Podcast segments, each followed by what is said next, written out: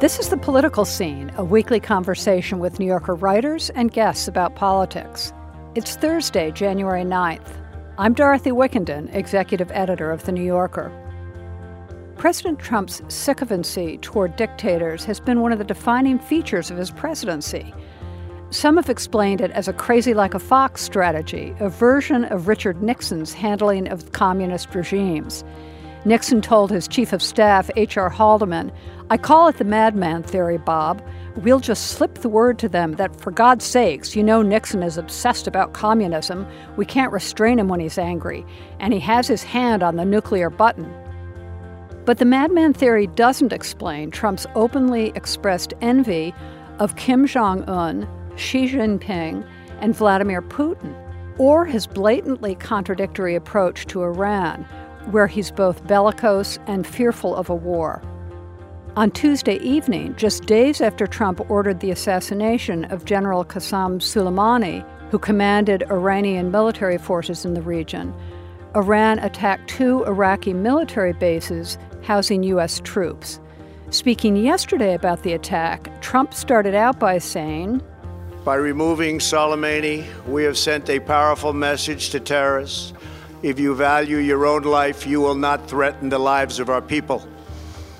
As we continue to evaluate options in response to Iranian aggression, the United States will immediately impose additional punishing economic sanctions on the Iranian regime. He concluded on a different note. We must all work together toward making a deal with Iran that makes the world a safer and more peaceful place. We must also make a deal that allows Iran to thrive and prosper and take advantage of its enormous untapped potential. Evan Osnos, a New Yorker staff writer, joins me to discuss how Trump's view of totalitarian leaders and of his own presumed abilities to work with them shapes a dangerously diluted approach to foreign policy. Evan, welcome back. Thanks, Dorothy. I it's a cheerful start to the new year. It sure is, isn't it? uh, so let's begin maybe by talking about the piece you just published in the New Yorker about the U.S. China relationship. You mentioned there Trump's rhapsodizing about Xi Jinping's absolute power. He said about Xi's uh, suspension of term limits, maybe we'll want to give that a shot someday. He played it as a joke, but you know, that's another one of his habits. We, we first saw it during the 2016 campaign when he publicly invited Russia to hack Hillary Clinton's emails. Yeah, I mean, Xi Jinping in some ways is Donald Trump's ultimate imagined idea of what it means to be president because he is the leader of a one party state. He has no term limits, so he'll be in power as long as he chooses. From the very beginning, Trump imagined that he would have this natural personal relationship with Xi Jinping. He used to talk about how they were great friends. He invited him to Mar-a-Lago. And then he went over to Beijing, and you may remember this was in the first year of the presidency. They really sort of laid it on uh, pretty thick. They gave him the full pageantry. They gave him a tour of the Forbidden City. They gave him a crowd of cheering children to meet him upon arrival. And he gushed about it in the press conference. And what I, I think the Chinese, and I, I heard this too, that Chinese uh, organizers for Trump's visit were talking about the fact that, that he was, as they put it, uniquely susceptible to that kind of flattery. And I, I think what we've seen develop over the last three years has been this very clear emphasis, almost an obsession on the appearance of respect and weakness I will add one other thing about Xi Jinping and his rela- and, and Trump's relationship to China that's really interesting and sort of gets overlooked, and that's that he has a kind of two-track mind about China. On the one hand, he has embarked on this very tough policy towards China over trade, over uh, national security, and then at the same time, he has this this fascination, this really this affection for Xi Jinping's power. And so when Xi Jinping has has appealed to Trump personally in phone calls or at the G20 meeting.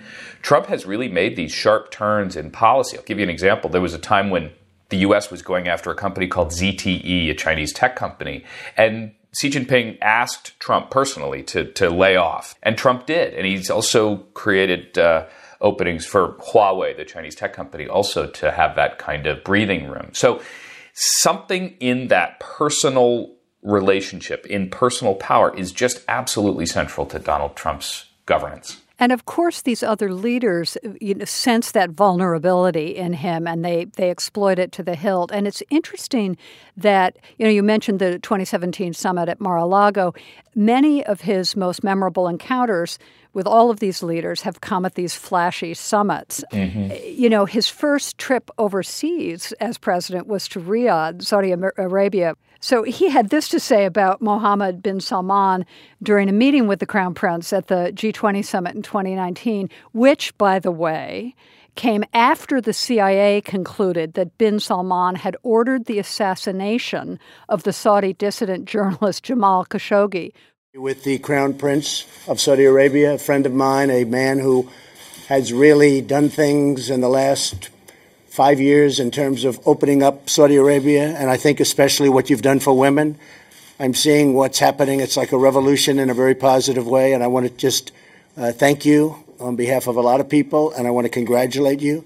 Uh, you've done really a spectacular job. We've had some meetings on trade. I think Donald Trump's affection, sort of enduring affection for MBS as he's known, is partly related to something that is a theme we also see that Donald Trump gives particular credence to the offspring of powerful leaders. You see this both in his relationship to MBS, but also with Bashar al Assad. He said when, even before he was president, uh, Trump said of Bashar al Assad, he said, I think in terms of leadership, he's getting an A. This is when Assad was, of course, conducting a war uh, in his own country uh, that was just full of human rights violations. It was really, and this is, as we all know, after this uh, decades long pattern of abuses by the Assad regime. So, I, I mean, we're going to talk more about Kim Jong Un, but I think it's worth reminding ourselves that is he he just is he returns to it over and over again. Is his fascination with Kim Jong Un's ability to have taken over from his father Kim Jong Il and as Trump said, he said it in an interview, he said it in a press conference, he says, I'm reading here. He says, You take it over from your father, and I don't care who you are, what you are, how much of an advantage you, you have. If you could do that at 27 years old, I mean, that's one in 10,000 that could do that. I think we understand each other. He said that on Fox News that's just an incredibly revealing insight into his psychological analysis of somebody like Kim or MBS, you know. And his own dynasty, by the way. Totally. and, you know, I, I think we all have come to understand that so much of Trump's conduct is driven by this constant fluctuation of insecurity and dominance and, and confidence and so on. And a lot of it goes back to him trying and this is you know at risk of getting a little freudian here but that's you know we're trying to understand the guy's mind it does go back to how much he felt he had to both carry on his father's legacy and also distinguish himself by getting out of Queens, getting to Manhattan, uh, advancing the family dynasty. So, you know, he taunted Kim in, in 2018 by tweeting memorably, My nuclear button is a much bigger and more powerful one. But he followed that up with his 2018 summit in Singapore with Kim and then a second one in Hanoi in 2019. And during a rally in West Virginia, uh, I think that was in 2018, he described his relationship with Kim as akin to falling in love after Kim wrote be- what he called beautiful letters to him. Yeah. Well, the, the, the, sort of instruments of power, the, the demonstrations, the minor trappings of power make a huge difference to him. Uh, we see this even in his own aesthetic when he thinks about how he wants to appear. I mean, if you think about the visuals around his press conference talking about Iran, the first thing we saw was this very careful assemblage of all of his national security aides standing out there waiting in kind of silent fealty for the leader to come. Trump loves that pageantry. He used it all the way back in his business days.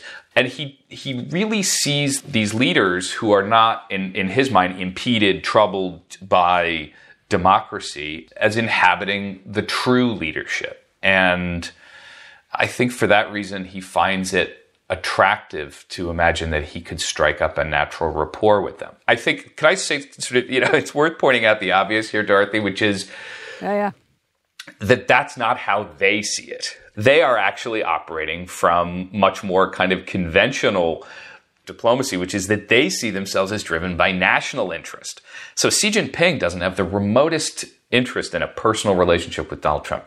What he cares about is asserting China's national interest, and that's where this this approach that Trump has had has run up against the practical realities of of national security strategy. Well, and you see it totally with, with Putin and uh, with Kim uh, as well.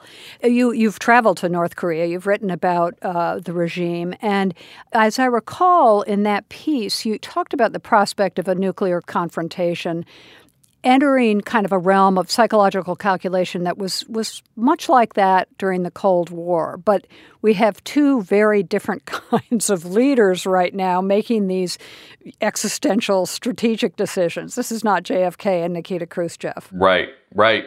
If we compare this to previous iterations of these sorts of confrontations, you, know, you never had Khrushchev and Kennedy talking about having any kind of personal rapport. I mean, it's just not relevant, really. And in some ways, the North Koreans, as I talked to them over the course of a few months during this period of this intense nuclear standoff, they were trying in real time to decode what it was Trump was saying about personal leadership. They thought at first that this was a charade, they thought it was just a trick. They couldn't quite imagine that an American president was actually seeking to build the relationship on some imagined foundation of personal friendship. It just struck them as implausible. And so they would read his tweets trying to figure out if this was some complicated triple play and so on. And they kind of concluded that no, actually, and this is. I, think a measure of Trump's um, intellectual and personal seclusion. He's grown up entirely within the confines of the American post war ascendancy. His total understanding of national security, foreign affairs, and power is coming from a position of dominance that he doesn't even fully appreciate because it's, you know, it's like asking a fish about water. They don't know what water is. It's just all they've ever inhabited. So he doesn't really understand what it feels like to be a weak nation, uh, to be Kim Jong un, trying to kind of punch up. And I think the North Koreans ultimately exploited that and bought themselves a lot of time. This week on the New Yorker Radio Hour, I'll talk with our Washington correspondent about the many political battles being waged in the Capitol over how to deal with the coronavirus. You couldn't imagine a president personalizing a crisis with a virus, but somehow that's that's where we are. Susan Glasser, this week on the New Yorker Radio Hour from WNYC Studios. Listen wherever you get your podcasts.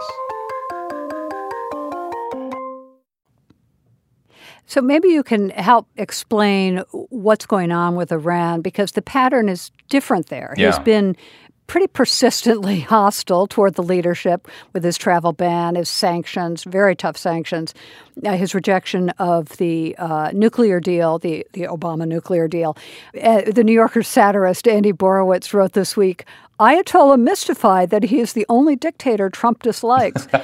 but, yeah. but, but Trump also has repeatedly said he doesn't want war with Iran. So, what do you see in his thinking here? Yeah, in some ways, I think the, his relationship to Iran is the most interesting of all these because it's the most contradictory or it has sort of these two strong competing elements. So, one is if you go all the way back to Trump's early days, really, historians have identified this as his first comments on foreign policy.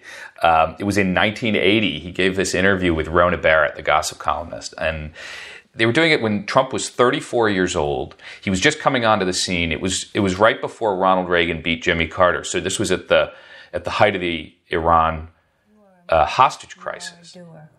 If you could make America perfect, how would you do it?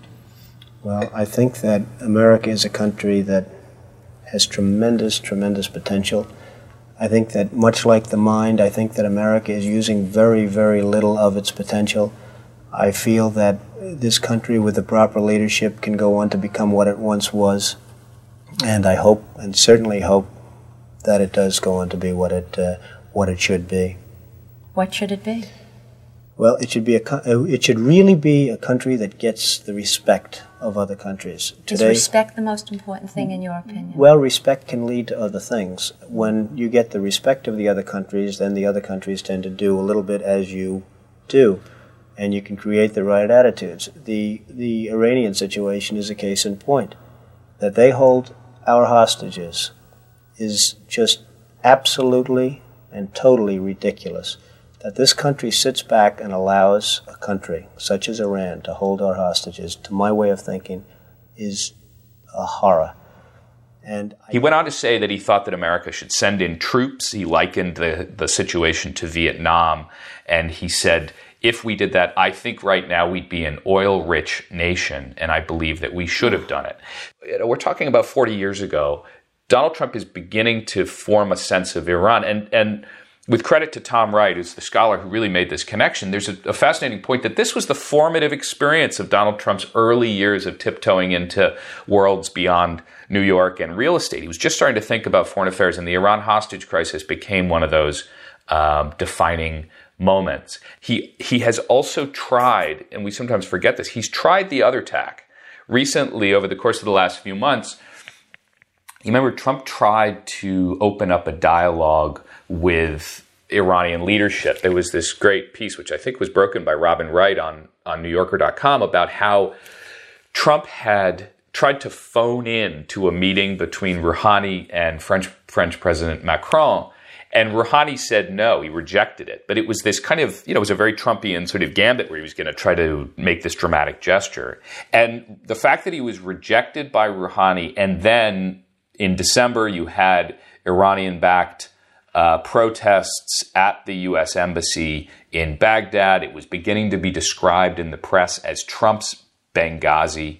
And that seems to have been the moment when he basically said, All right, I'm chucking out this prospect of more dictator bromance, and I'm just going to go and do something radical. Well, and this is where his deep insecurities, you know, are, are so incredibly dangerous. You know, he they just cause him to react impulsively to perceived slights. Yeah, the prospect that he might look weak uh, seems to be one of the big triggers in his patterns, and and he has always said he wants to be dangerously unpredictable.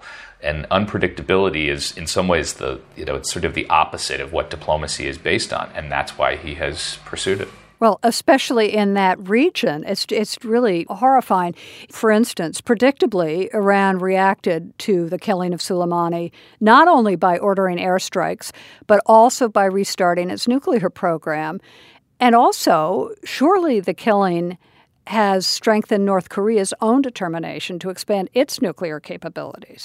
it is true that the more we get drawn into whatever is to follow in the Middle East, um, that gives other American opponents breathing room.